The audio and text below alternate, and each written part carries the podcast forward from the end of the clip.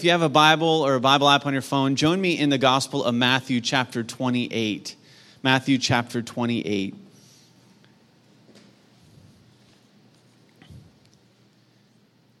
This is a familiar scripture for many of us. It's often been referred to as the Great Commission. And in Matthew chapter 28, Jesus has resurrected from the grave and he gathers his disciples together on a hillside and he, he kind of gives them his final mission like, this is it. Like, here's what I want you to go do. Here, here's, here, here's it. This is it. And he says this in verse 18 he says, And Jesus came and said to them, All authority in heaven and on earth has been given to me. And he says, Go therefore, and make disciples of all nations. All right, there, so we're going to go. So Jesus looks at his disciples and he says, I want you to go. And what I want you to go do, I want you to go make disciples of, of all nations. And then he continues and he says, I, I want you to, to baptize those new disciples in the name of the Father and of the Son and of the Holy Spirit. And often that's where we stop the Great Commission. Usually we just we just stop it there and we just we need to go make disciples right. We need to baptize them in the name of the Father, Son, Holy Spirit. Yes. But there's more to it than just making new disciples, sharing Jesus with people, and seeing those people surrender their lives to Jesus, and then baptizing them. He, goes on and he, and he says there's more. And he says, Not only do I want you to go to the nations, make disciples, baptize those new disciples, but I want you, verse 20, to teach them to obey. I want you to teach them to obey all that I have commanded you. And behold, I am with you always to the end of the age.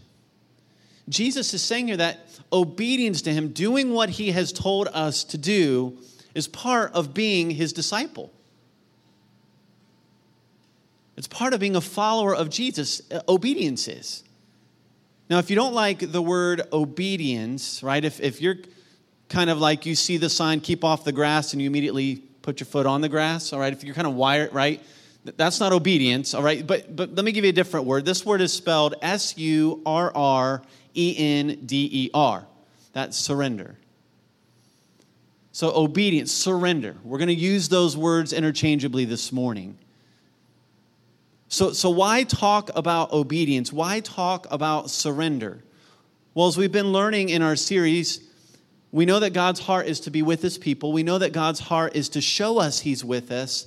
And one of the ways we experience God's presence, one of the ways that, that we come up the mountain is through our obedience, through our surrender to him.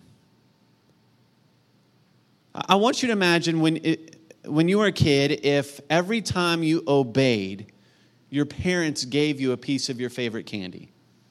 I mean, every single time you did what they told you to do, they gave you a piece of your favorite candy.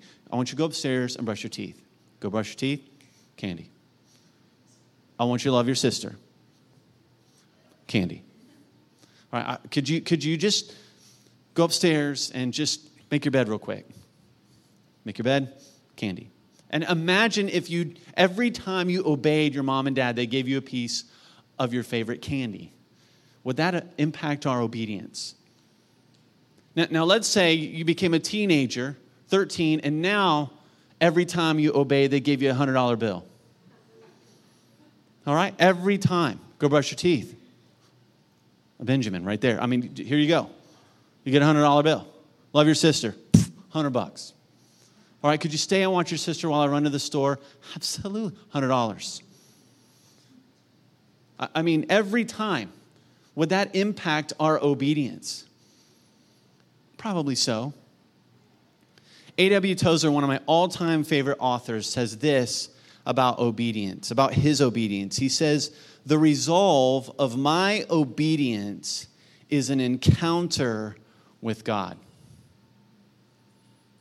He's saying, the reason why I'm so committed to obeying Christ is because when I obey Christ, I am encountering, I am receiving the, the, the presence of God in the sense of I, I'm aware of his presence. I'm encountering him. And so it's like God is going, Yes, every time you, you do what I've asked you to do, you, you're experiencing my presence. You're coming up the mountain. Now, now, I want to explain a little bit what I mean by obedience. I'm not talking about obeying Christ in order to earn his love or earn his acceptance or his approval. The Bible talks about there is no one righteous, there's no one who does good. That's why Jesus came from heaven, died on a cross, shed his blood on the cross, and went into the tomb and came back to life. Why? Because there's no there's no one who does good. There's no amount of good that you could do to ever earn God's grace, God's favor. And so God in his great love to you sent his son. And so that by faith in him, Jesus transfers his righteousness to you. And when you get a hold of that, when you grab a hold of just how much God loves you, that He would do that for you, obedience doesn't become a means of earning grace, it becomes a response because of grace. It's our response because of grace. And when we get a hold of that, God's commands are not a burden. In fact, John wrote in one of his letters, he said, The love of God is that we keep his commandments. And his commandments are not burdensome. He's not saying it's not easy to, to follow Jesus, but he's saying they're not a burden. They're not this heavy weight. And then if we tack that with, with, with what Jesus said in John 14, he, Jesus said, if you love me, you'll what? You'll keep my commandments. Jesus is saying that one of the ways you express love for me is by your obedience to me. And so, for those who follow Christ, obedience to Christ is not a burden, it's worship. It's worship, it's experiencing the presence of God. And it's response to having received his grace through the person and work of Jesus Christ. So that's the obedience we're talking about this morning. And so we talk about it because what we're going to see in Scripture is that as God's people obey, God is present in their obedience.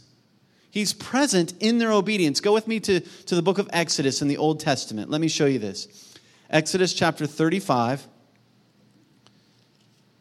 So, one of the ways we come up the mountain, one of the ways we experience God's presence is through our obedience to Him, through our surrender. Exodus chapter 35, verses thir- beginning with verse 30, and then we'll go to chapter 36, verse 1. Then Moses said to the people of Israel, See, the Lord has called by name Bezalel, the son of Uri, son of Hur, of the tribe of Judah and he, God, has filled him with the Spirit of God, with skill, with intelligence, with knowledge, and with all craftsmanship, to devise artistic designs, to work in gold and silver and bronze, in cutting stones for setting and in carving wood, for work in every skilled craft. And he, God, has inspired this man to teach both him and Aholiab, the son of Ahisamach of the tribe of Dan and he has filled them with skill to do every sort of work done by an engraver or by a designer or by an embroiderer in blue and purple and scarlet yarns and fine twined linen or by a weaver or by any sort of workman or skilled designer.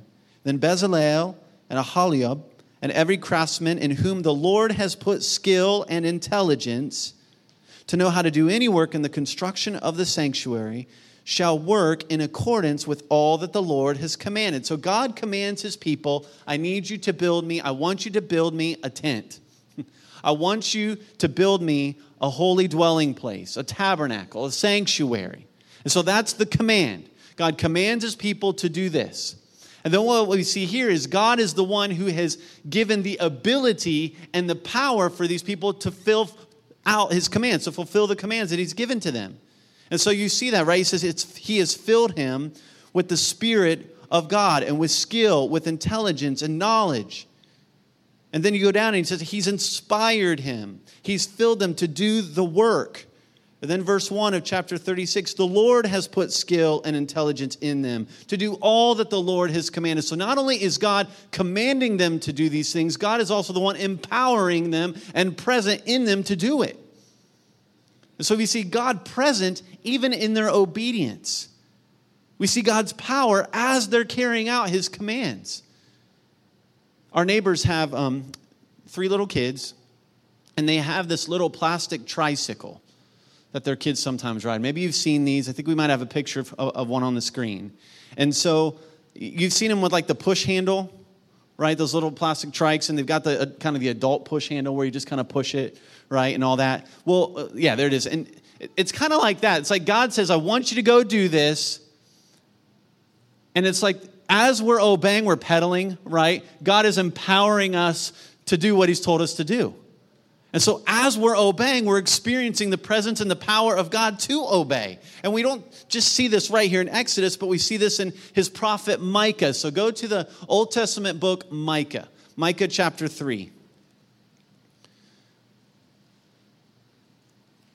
Jonah, Micah, Nahum, Habakkuk, near the back of the Old Testament. Micah chapter 3. Now, Micah was a prophet of God for God's people. And God had sent Micah around 730 BC to, to give a message to God's people. It was not an easy message to do. I mean, that's what prophets did. They spoke on behalf of the Lord, and they, that's what they were commanded by God to go do. And look at Micah chapter 3, verse 8. He says, But as for me, I am filled with power. I'm filled with the Spirit of the Lord and with justice and might. Why? To declare to Jacob his transgression and to Israel his sin. He's basically saying, I have been sent by God to carry out a message. The command from God to Micah is I need you to go to my people and I need you to tell them that they're a bunch of sinners and they need to stop sinning. Not an easy thing to go to when it's a million and some people that you're talking about. And so his job, his mission, the commandment is to, from God to Micah to go and tell these people that they need to repent of their sins and turn back to the Lord. And Micah's saying, the power for me, where I, where I get the power to do this, to fulfill this command, is from the Spirit of the Lord. I am filled with power, with the Spirit of God, with justice and might to do this. So Micah is experiencing God's presence and his power to do the very difficult thing of obedience in this case. Listen, sometimes God is going to ask us, and God tells us in His Word to do some difficult things, hard things. And I wonder sometimes if we miss experiencing the power and the presence of God because we say no to doing those things. Micah is saying, I, I was filled with power to carry out what God had commanded me to do. And we see this in the New Testament as well. Go to the Gospel of John, John chapter 14. The words of Jesus.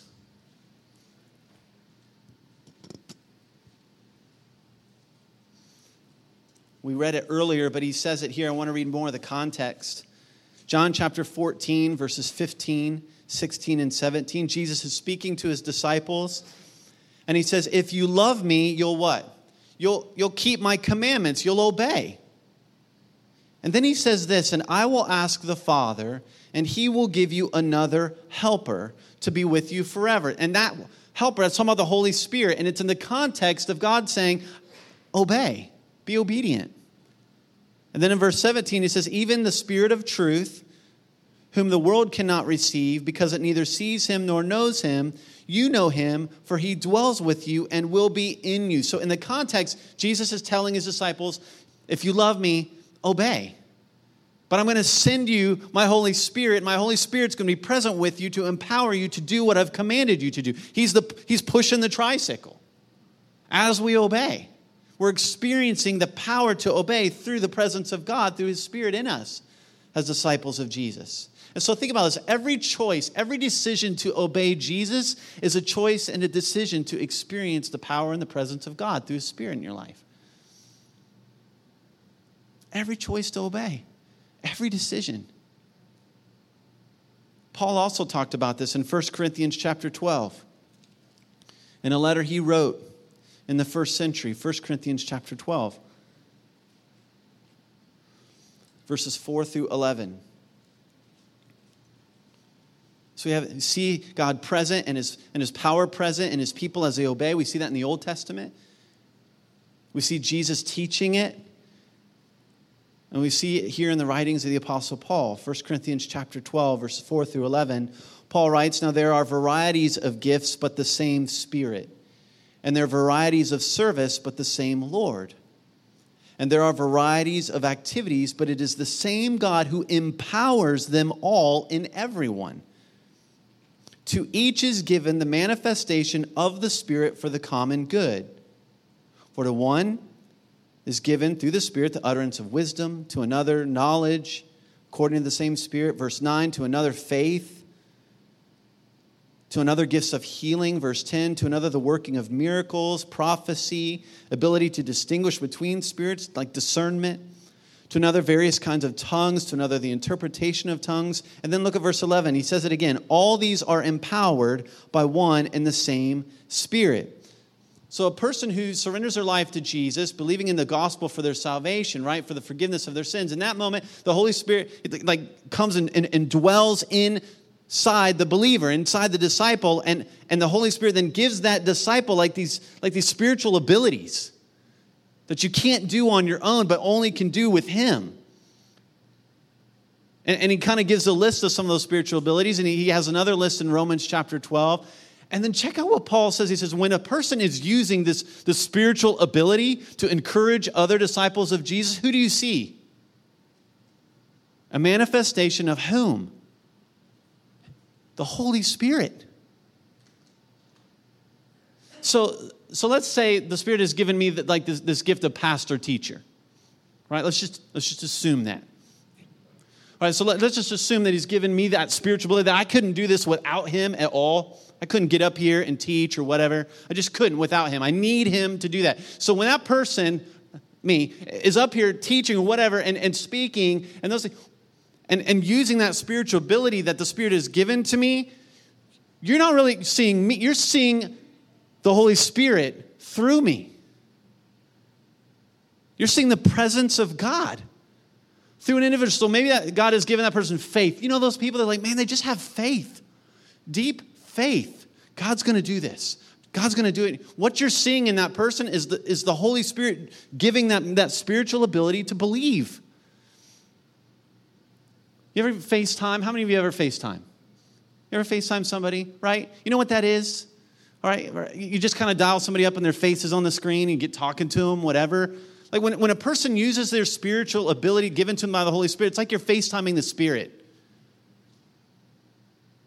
Right? I mean, uh, because that's what it's a manifestation of the Holy Spirit. The Spirit has given them this, this supernatural ability for the good of other disciples, for the good of the church. And in that moment when that person is using, you're experiencing really the Holy Spirit and His presence. And so the challenge with that is number one, use the spiritual ability that God's given to you for the good of the church so that we can experience the Holy Spirit through you as you serve the church. That's a challenge. And, and so there's some, I mean, just imagine if everyone in this room, if you're a disciple of Jesus, you have been given by the Holy Spirit a spiritual ability for the good of the church, for the common good, for the good of other believers, for the encouragement. If all of us use continuously the Spirit, imagine. I mean, and, and it's a manifestation of the presence of God. That's amazing to me. I think so much, so, so often, what we're really seeing is the presence of God in a person. We just fail to recognize it. We give too much credit to ourselves. And it's really God. It's really God doing that. And then Paul says it again in, in Galatians chapter 5. He talks about how the presence of God is with us in our obedience. Galatians chapter 5, verse 16 through 26.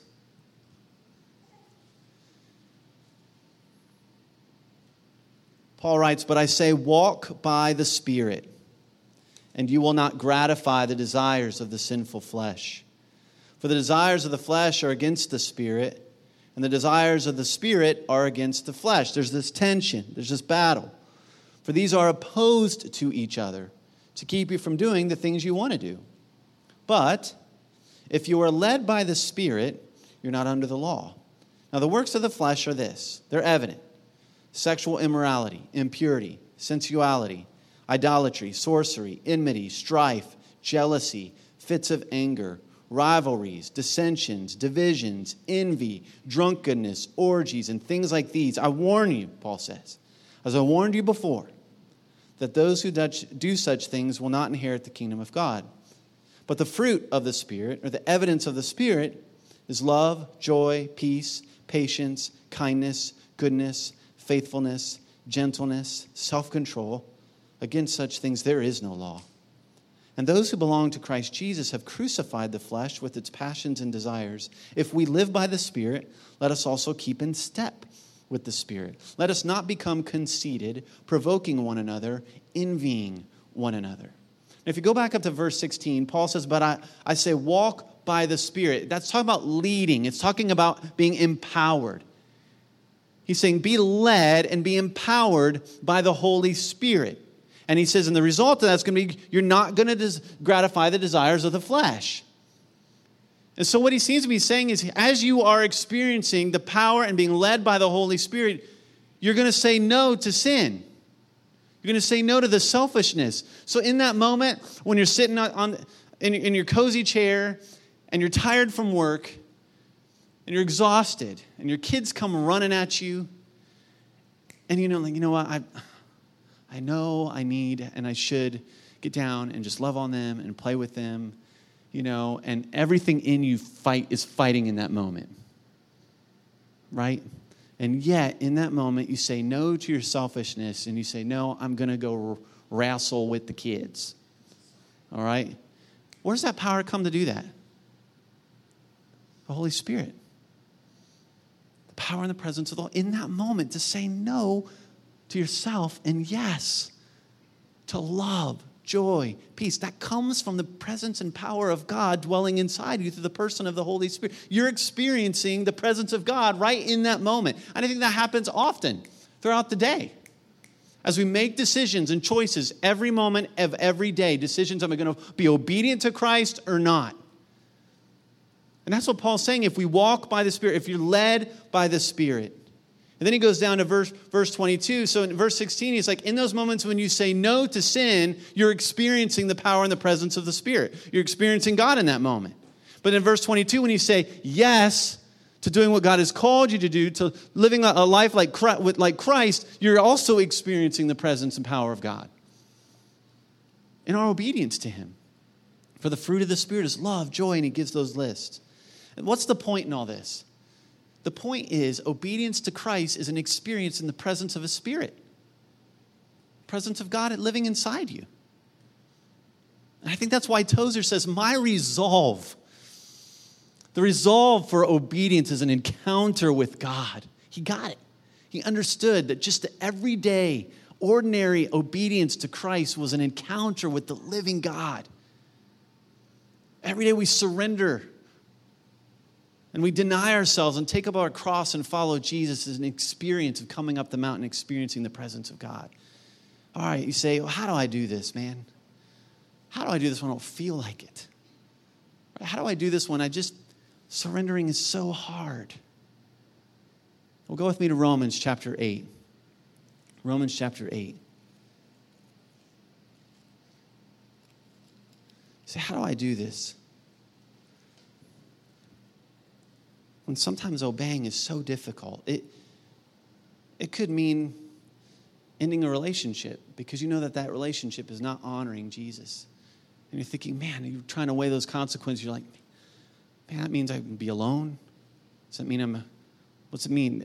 It could mean I don't find someone for a long time. Whatever. It's hard. Obedience is hard. Surrender is difficult. So, how do we do this? Romans chapter 8, verse 31 and 32. Paul writes, What then shall we say to these things? If God is for us, who can be against us? He who did not spare his own son, but gave him up for us all, how will he not also with him graciously give us all things? Now, Paul is arguing from the greater to the lesser here. He's saying, if God went to such extremes to the point to where he put his own son on a cross and allowed his son to bleed out on that cross in order so that you could become a child of God, then don't you think that same God is going to give you what you need to continue to follow him and be obedient to him? That's Paul's argument. Absolutely, he is. And so it comes down to are you going to really, are you going to trust the love of God? Are you going to believe that God loves you? So that in your obedience, no matter how difficult it is, in your surrender, no matter how hard that might be, that you're, you're going to believe, I know God loves me. And so I'm going to do what He has commanded me to do. I'm going to surrender what He's telling me to surrender. And no matter what that might mean, no matter what consequences or persecution or hardship I might get in the meantime, I'm going to trust that Jesus loves me. And I know He does because of what He did in putting His Son on the cross for me. If God is for you, He's, he's going to give you what you need for O B E D I E N C E. He's going to do it. And we see that all throughout Scripture. And then I was thinking about this earlier in, in, Philippians 2. Even Jesus understands difficult obedience. Right? It says, even Jesus was obedient even to death, death on a cross. Jesus understands the difficulty of obedience. And yet, because of love, he suffered. He went through the cross. He was obedient. He knew his father loved him. He knew it. And so he could trust his father. And so he stepped out and he surrendered his life on a cross so that God could say to you, by faith, those of you that are trusting in Jesus, you're my child. And if I went to that extreme to get you, I will give you what you need to follow me. I'll give you what you need to follow me. I mean, from the Old Testament to the New Testament, we see God present and empowering his people to do what he's commanded them to do. And the same God that we read about in the Old Testament, the same God that Paul writes about in the New Testament, is here right now.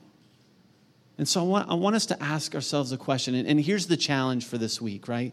The challenge is, is this obey, surrender. So, what is it that he's telling you to obey? What is it that He's said in His Word for you to do? Do it. What is it He's asking you to surrender? You see the, the little white flag there in your seat? I want you to grab that. That, that little white flag represents surrender this morning. And so I want you to think about it. What is it that God has said for you to do that you need to obey? Or what is it that God is asking you to surrender that you need to surrender?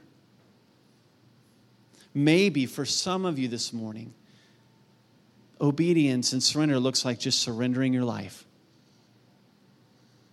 All of it to Jesus. I believe, you say, I believe God loves me because of the cross, because of Jesus, and I've never asked Him to forgive me my sins and surrender my life over to Him. So, surrender, obedience for me, it looks, I'm just laying it all down. I'm giving him my life. I'm surrendering to Jesus my life this morning. Maybe for some of you, surrender and obedience looks like loving your spouse as Jesus says. For you as a husband to say, I'm going to love her as Christ loves the church. Or as a wife, I'm going to love him and respect him and honor him, as Paul writes in Ephesians. As a church, it's to respect and honor Christ. Maybe for others of you, obedience is you know you're in a relationship and you know it isn't, you're doing some things and is not pleasing to Christ. And so surrender and obedience says, you know what, I'm gonna, I need to get out of that relationship. Because it's not pleasing Jesus. It's not being obedient. What is, what is he saying to you this morning? Maybe, maybe you're here and and you're young, right? And, and, maybe you're a kid and you're going, What's this look like for me? Well, you know, the Bible says children are to obey and honor their parents in the Lord, for this is right. Maybe you said some things this week to mom and dad that, or you thought some things this week about mom and dad that weren't, weren't pleasing to Jesus. Maybe you just need to surrender that and seek his forgiveness this morning. Maybe obedience looks like saying, I'm sorry to someone. Or maybe obedience means seeking forgiveness We're not holding on to bitterness to that person who's wounded you so deeply. I don't know what what's obedience and surrender look like for you this morning? What, what are you holding on to that he's telling you to say surrender? And he says to you, he says, surrender it, obey, because I love you. You can trust my love. I'll give you what you need. I gave you everything in my son. I'll give you what you need. Trust me. Trust me. As a band comes, I just want to give us some time right where you sit to just ask the Lord. Ask Him right where you sit. Say, God, what is it that you're telling me to do? What is it that you've told me in your word to do that I, I haven't been doing? What is it that I need to stop? That you've told me to stop and I just have it. What is it you, you want me to surrender? So as they play, just quietly, I just want you to ask the Lord right where you sit and say, God, what is it that you want me to obey? What is it that you want me to surrender? As they play, just quietly, you talk to the Lord and ask Him that question.